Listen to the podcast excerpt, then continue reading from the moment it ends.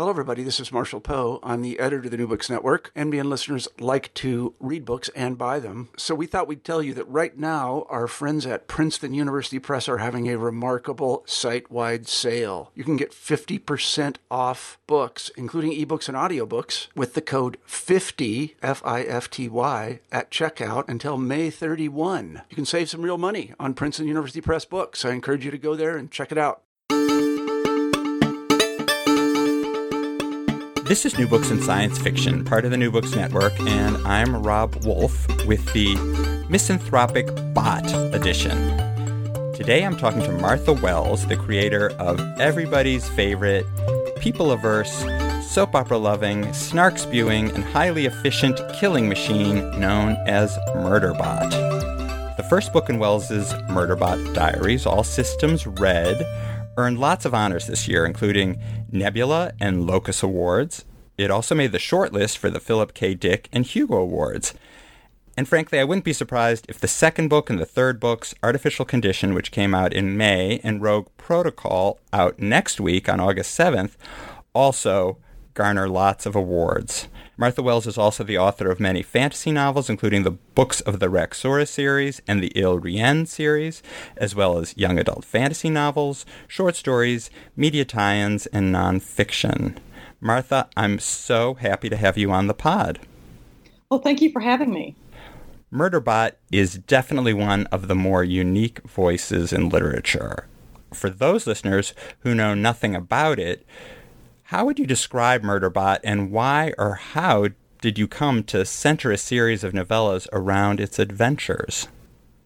Well, uh, Murderbot is a sec unit, which is a half human, um, half machine construct, and they're basically used as labor. Um, they're under the control of a of a hub system that uh, control that uses a governor module to control them, and they're used as security and for uh, human expeditions.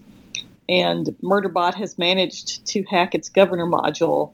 And what people think would happen in that case is that the uh, sec units would go wild and kill all the humans because who wouldn't in that situation? And what Murderbot has done instead is figured out how to download entertainment media from the company satellites, and basically it watches entertainment media.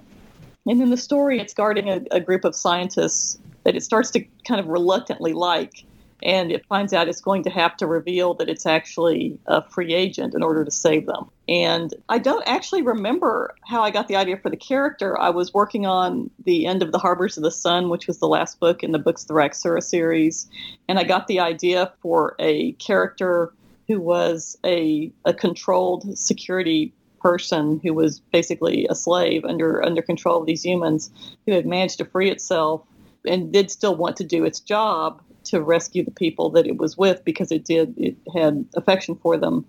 And originally it was a short story with a really sad ending but i wrote the i just kind of wrote the idea down so i'd remember it and found then suddenly found i'd written like you know, like five pages. And uh, i just knew it had to be first person. I was really engaged by the voice and the first section I wrote was actually the bit with Dr. Mensah when it's in the cubicle and they're talking. And as I started working on the story, uh, I just realized it couldn't be a short story. It was going to have to be longer. And um, I really uh, didn't want to have a depressing ending, but I debated a lot about what the ending was going to be. And then when the when Tor bought the first one, they wanted the second one, and that kind of led to the rest of Murderbot's adventures. And do you want to remind people, or for people who haven't read All Systems Red, uh, the story in which Dr. Mensah is introduced, uh, what that conversation was like. What were they What were they talking about, Murderbot and Dr. Mensah? Yeah, the scientists in the story come from a non-corporate world where bots are considered sentient beings, and they've been forced to have a sec unit on this contract. And they really don't like the idea, as one of them later points out, it is slavery. And Murderbot has kind of up to this point kept itself very much to itself and managed not to interact with them very much except for security issues. And during the course of the rescue, um, it has to show one of the scientists its face. And Dr. Mensah is the leader of the expedition, and she comes into the, the cubicle where Murderbot's uh, getting repaired to ask it if it's okay and, and check in with it. And Murderbot's not used to being interacted with on that that much as a being treated like an actual member of the expedition instead of just basically a tool.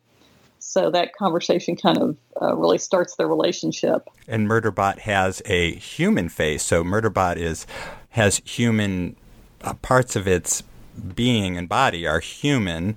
Yeah. And the people on the team hadn't realized it had a human face because it prefers not to interact with humans and so kept its face shield opaque.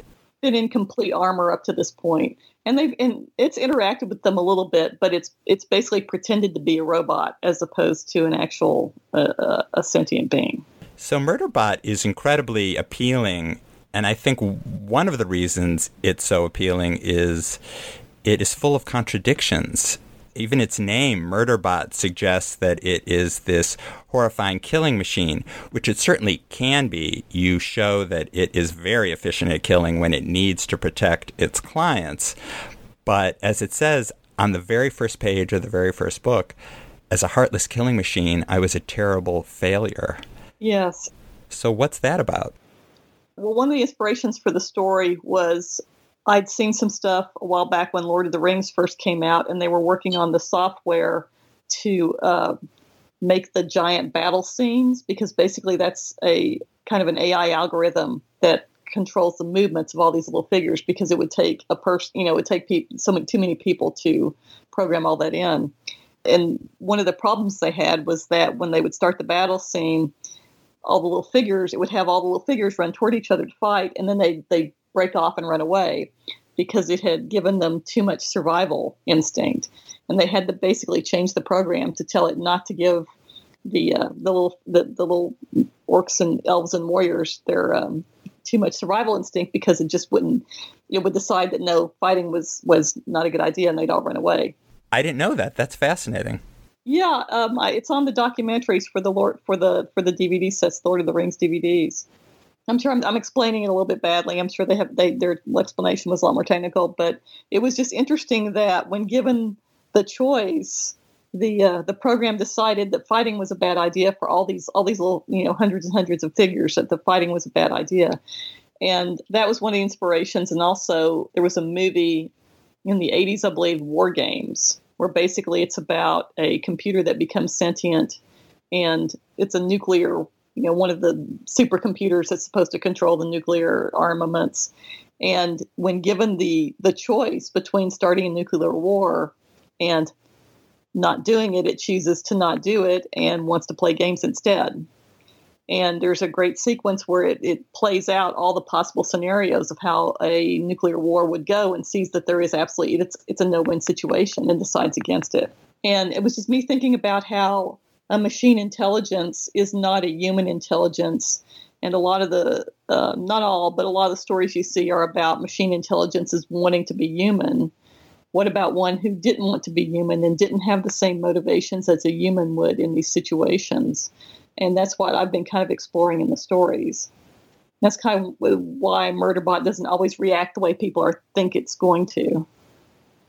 Murderbot gives you a great perspective on human behavior. He excuse me, I know it's an he's an it. I shouldn't say he because he thinks of himself as an it.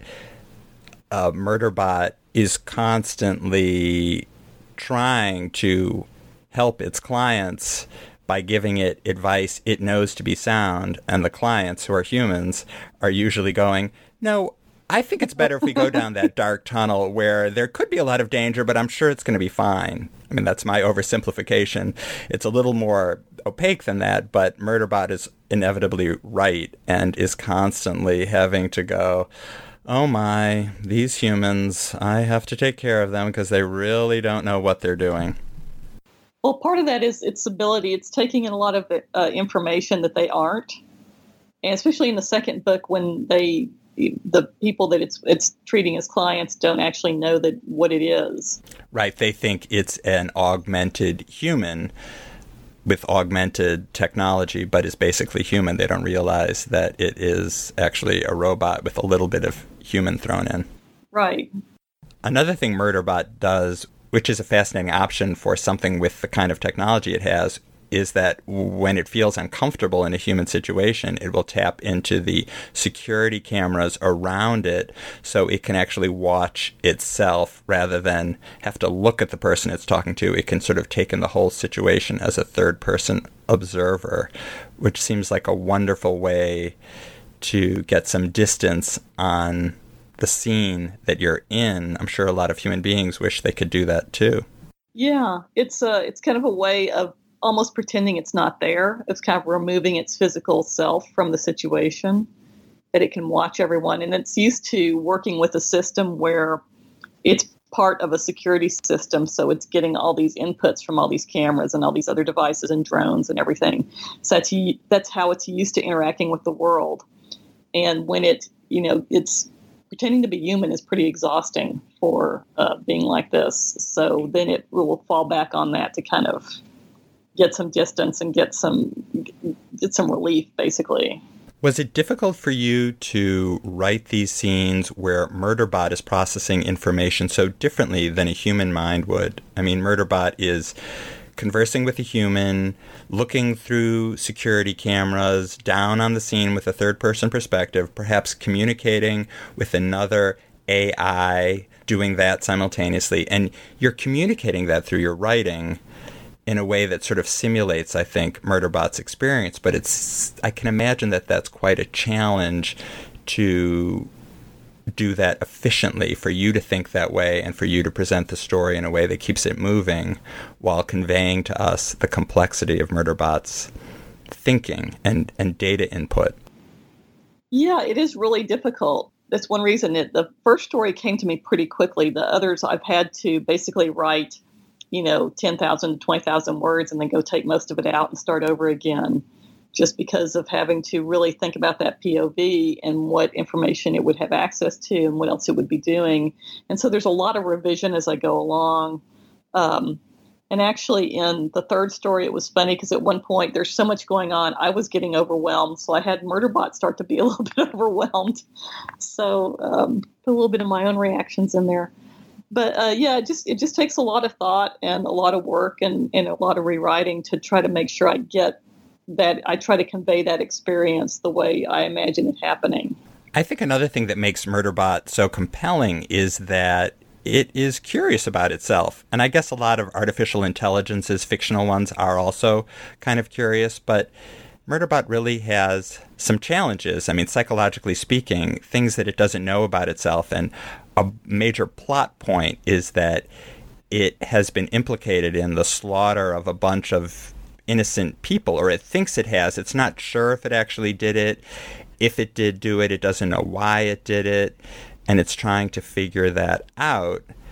And then on a smaller interactional scale that sometimes you know people will ask it to do things and it will feel like i don't want to do it but it says yes anyway and it's sort of mystified sometimes you know i mean it'll say ironically to the reader yeah i don't know why i said that yeah it goes into uh, one of the one of the things I'm working on with the in the series now. It talks about its impulse control that basically having your every action controlled for so much of your existence doesn't do great things for your impulse control. Its decision making process is probably not the best at this point. Is it a bit like an adolescent coming of age? It is a bit like an adolescent that's still kind of exploring what it can do and what it wants to do. And it really doesn't know what it wants to do yet. That's kind of part of what it works out over the course of these stories is trying to figure out does it have a place in the world? It doesn't have a place in this in the corporate sector where basically it's considered property. You know, it's considered a rogue and it would be destroyed on site or taken back to the company if it was caught so it doesn't really have a place there and it's sort of like does it have a place anywhere else? And it's been offered a place by dr mensah but it, it's not sure if it wants that because it does seem like it would just be going back to a human owner except somebody nice this time.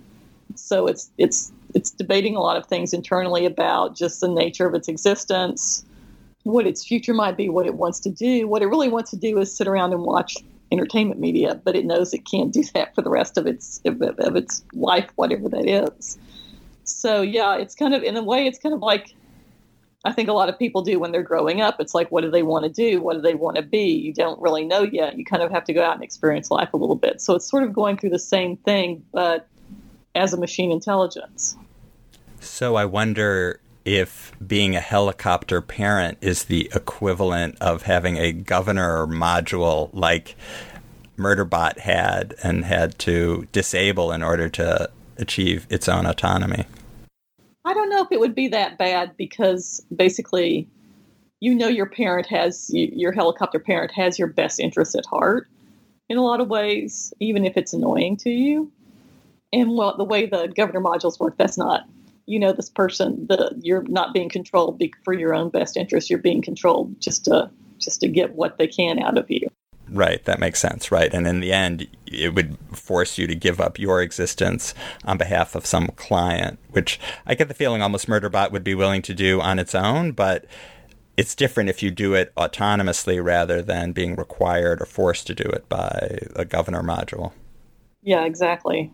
I think it would like to work. It, one of the things it realizes that it, is that it, it does like to actually work security. It does like to solve these problems. It does like to protect people and, and things and, and, and make things go right. But um, it doesn't have a chance in the corporate world that it lives in to do that voluntarily. And do you feel as Murderbot is working out these issues and trying to know more about itself and what it really feels and wants to do, do you feel Murderbot has changed over the course of the three novellas and ultimately the four novellas that you plan to write or plan to issue. I know the last one, the third one's coming out in August, and the last one or the fourth one is coming out in October. Yes, I think it. I, I think it does definitely change, and I think you can see the course of that. I think it it develops new abilities. It is. It talks about it opens new processing space, having to handle so many things, so many inputs at once and it does figure out some more things. So it doesn't it doesn't find all the answers it's looking for, but it does find some of them. Did you have fun exploring all the different kinds of artificial intelligence? Because it's not just Murderbot that you you get to write about. In Rogue Protocol, for instance, the third book, you've got everything from let's see, there's monster military robots that are really scary and ruthless, and then there's also this sweet, nice robot Miki, who's almost like a a pet robot, or at least that's what Murderbot thinks when he first meets Miki, is sort of derogatory about Miki, who is basically like, let's be friends. Yes. and they're also the operating systems for the interstellar transports who have their own personalities.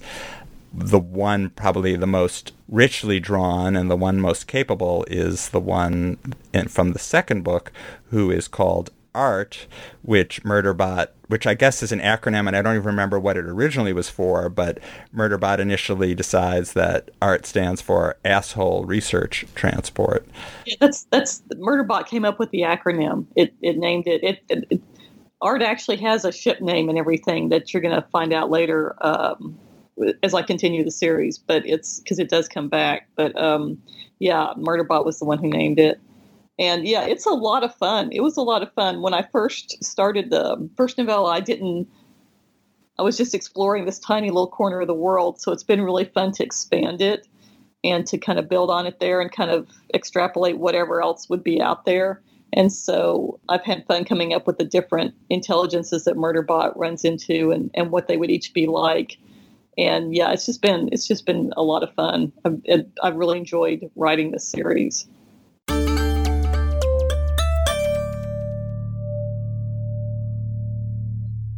Well, I like to think that science fiction, and people say it does, and I guess history has shown that it does sometimes invent or discover or stumble upon new things, you know, invents new technology.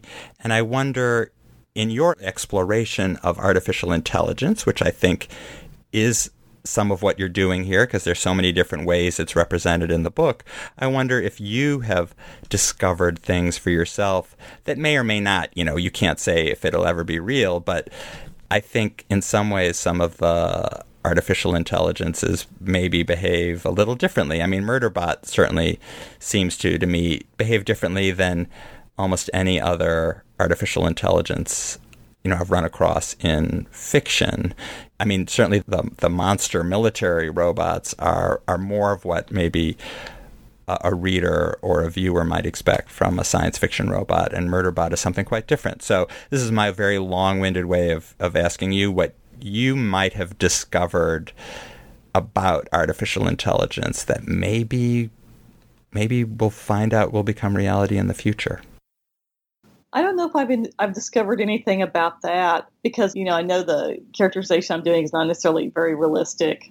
I one thing I have discovered in it is I was I I've been writing about I have some problems with anxiety and OCD and I've kind of put those into the character.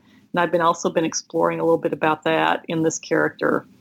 And um, one of the interesting things that's happened is had people who also have bad anxiety and have other other issues say that they saw themselves in this character.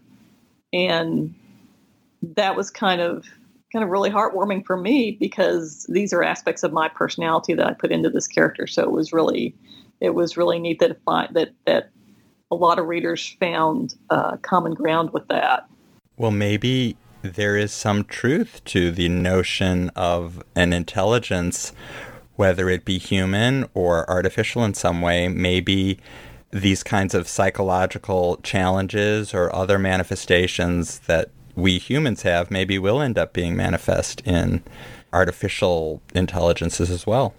I, I wouldn't be totally surprised, or it'll be something like that we can't really imagine yet until it actually happens because when you're looking at this created intelligence, you don't know what kind of problems it's going to have. You don't know what kind of issues you're going to basically give it by the way it's used. One one interesting short story I, I really enjoyed this year was Fandom for Robots. It was a, it was on the Nebula Award ballot. And now it's on the Hugo ballot. That's a really interesting short story, and it's really about a a robot, a sentient robot that's basically been God, what's the word decommissioned. You know, it's it's out of date now, and it's been put in a museum, and it finds fandom on the internet for a TV show about a, a sentient robot, basically with a human companion, going off and having adventures. And it's a really interesting story, and just the idea of like, what if you create a sentient um, machine intelligence, and then what do you in it's out of date. What do you do with it? Do you erase it? Does it sit in a museum with nothing to do? You know, what what happens? What does its retirement look like?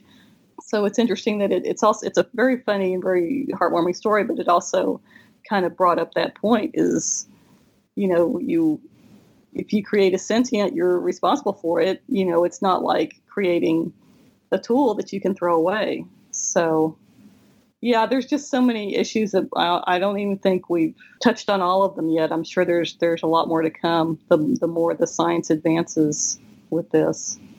I think one thing that feels very true, I don't know if it'll turn out to be true, is that is that just as humans are fascinated by fictional stories and television shows and streaming media, Murderbot is fascinated by it. It has its favorite soap opera, The Rise and Fall of Sanctuary Moon, which it streams for hours and hours and thousands of hours. And it seems like all the other artificial intelligences it shares it with are also just as fascinated. And they have very strong feelings about how the robots in the show are presented. But I guess my point is, it makes perfect sense. You have a creative mind. It's often sitting around not doing anything and it wants to hear a good story. Yeah, and it's also uh, it's also learning context for its own emotions. These entertainment media, it's it's a way to interact with humans in a completely safe environment, where the where it's watching these interactions, but the humans can't see it or touch it or anything, uh, or tell it what to do or hurt it. Uh, so it can kind of it can experience human interaction that way, and it can uh, uh, learn and see uh, identify its own feelings in the characters on the screen. Let's talk for a moment about the format. Each book is novella length, so that's a hundred and something pages long. Why did you decide to tell the story as a series of novellas and not a single book? Well, originally um, it was only going to be a novella. I didn't realize it was going to be a series until after it was finished and the editor wanted the second one. And I just used the same format. And it just kind of lent itself well to the series of short adventures. when you put all four novellas together, I think you do have a complete book.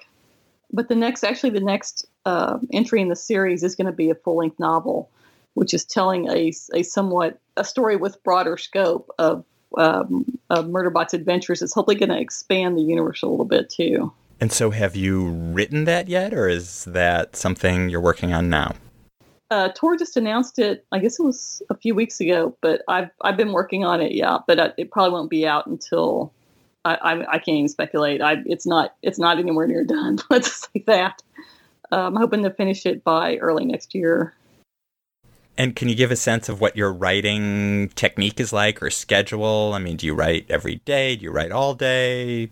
I try to write every day. Um, I usually try to do at least a thousand words and, and a little bit more. And yeah, I write. I write. I spend most of the day writing. It just kind of depends. Sometimes it goes really quickly, and and uh, I get to my goal pretty fast. Uh, sometimes it ta- it does take all day. And do you stop when you reach your goal, or do you just keep on going? Usually, um, it sometimes I'll get you know a, a, a, huge amount done, but if I do, I find the next day I have I don't get very much done at all. So it's kind of better if I kind of portion it out. And then, of course, there's always exceptions. Sometimes when you're near the end of something and you really know where you're going with it, I can get a lot more done. But most of the time, I don't do a lot of plotting in advance. So I'm I'm kind of a, do, going by the seat of my pants and kind of doing uh, working out the plot as I go along. So it does make me I, I do write a bit slower than probably a lot of people who have everything planned out in advance. I find that never works very well when it, I mean, there is some advantage to having things worked out in advance, but then they never really work out exactly as you plan. So you end up having to finagle. At least that's my experience. I suppose everyone's different though.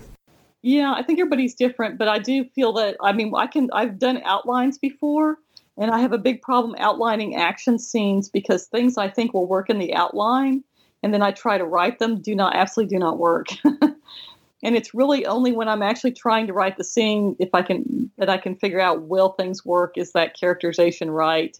Are these logistics right? It really it, it it's really not something I, I can figure out until I'm actually trying to write the scene so if when I if I do do outlines, they're very broad and they don't go into much detail at all.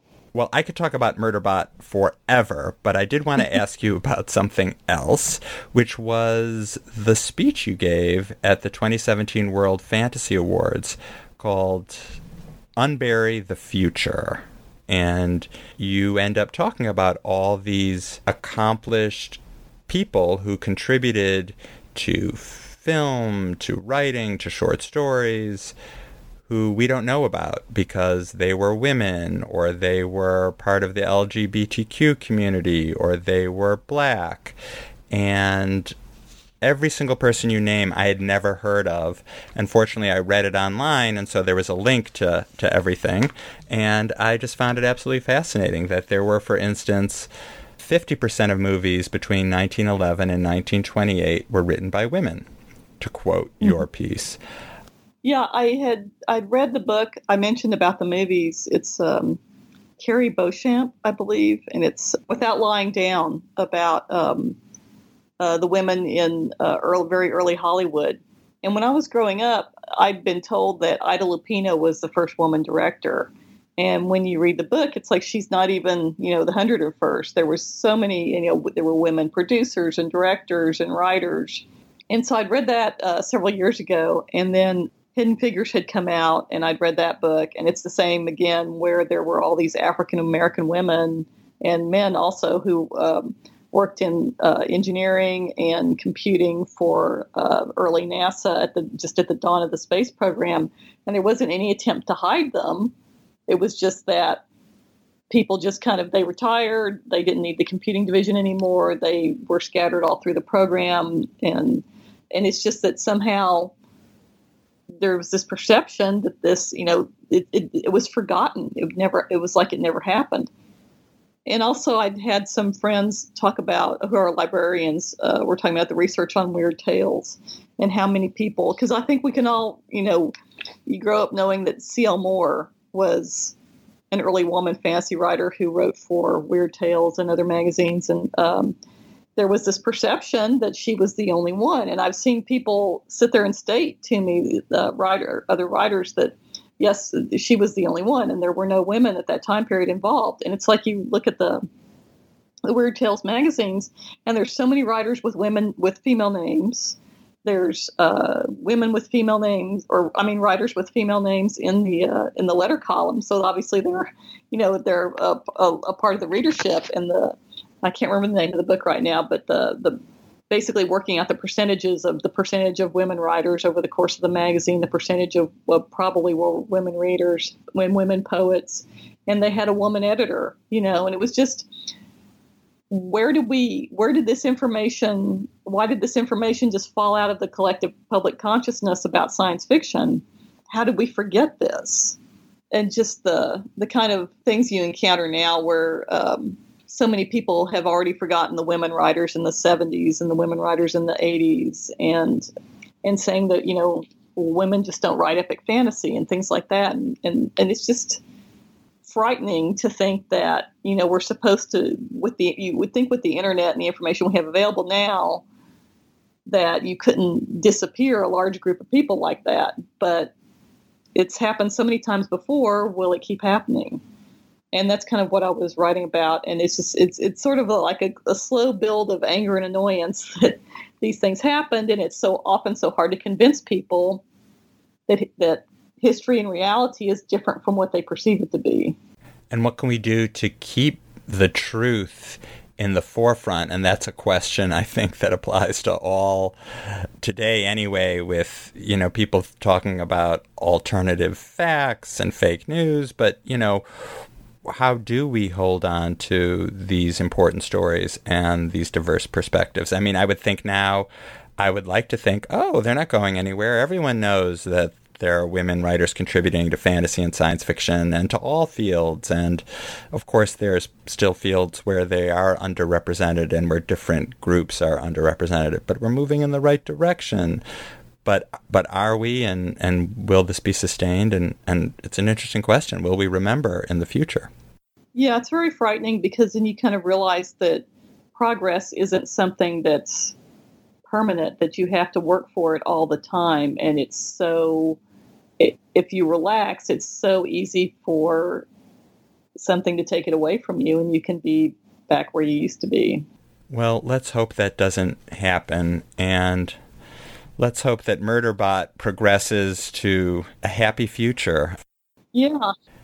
I guess it's time to wrap it up. Thank you so much for coming on the show, Martha. Oh, I enjoyed it. Thank you for having me. I've been talking with Martha Wells about the Murderbot Diaries. The third installment, Rogue Protocol, is coming out next week on August 7th from Tor. And Exit Strategy, which is the final installment in the novella series. So that's the final installment for now. But as Martha said, she's going to have uh, a, a, a, novel hopefully coming out next year with more Murderbot adventures. But Exit Strategy is coming out in October. So keep an eye out for it please subscribe to New Books in Science Fiction so you can hear interviews like this one of your favorite science fiction authors. Our theme music is by Michael Aaron of QuiverNYC.com. The editor in chief of the New Books Network is Marshall Poe, and the editor is Leanne Wilson. And please consider leaving a review on iTunes or wherever you get your podcasts. I'm Rob Wolf, author of The Alternate Universe, and I thank you very much for listening.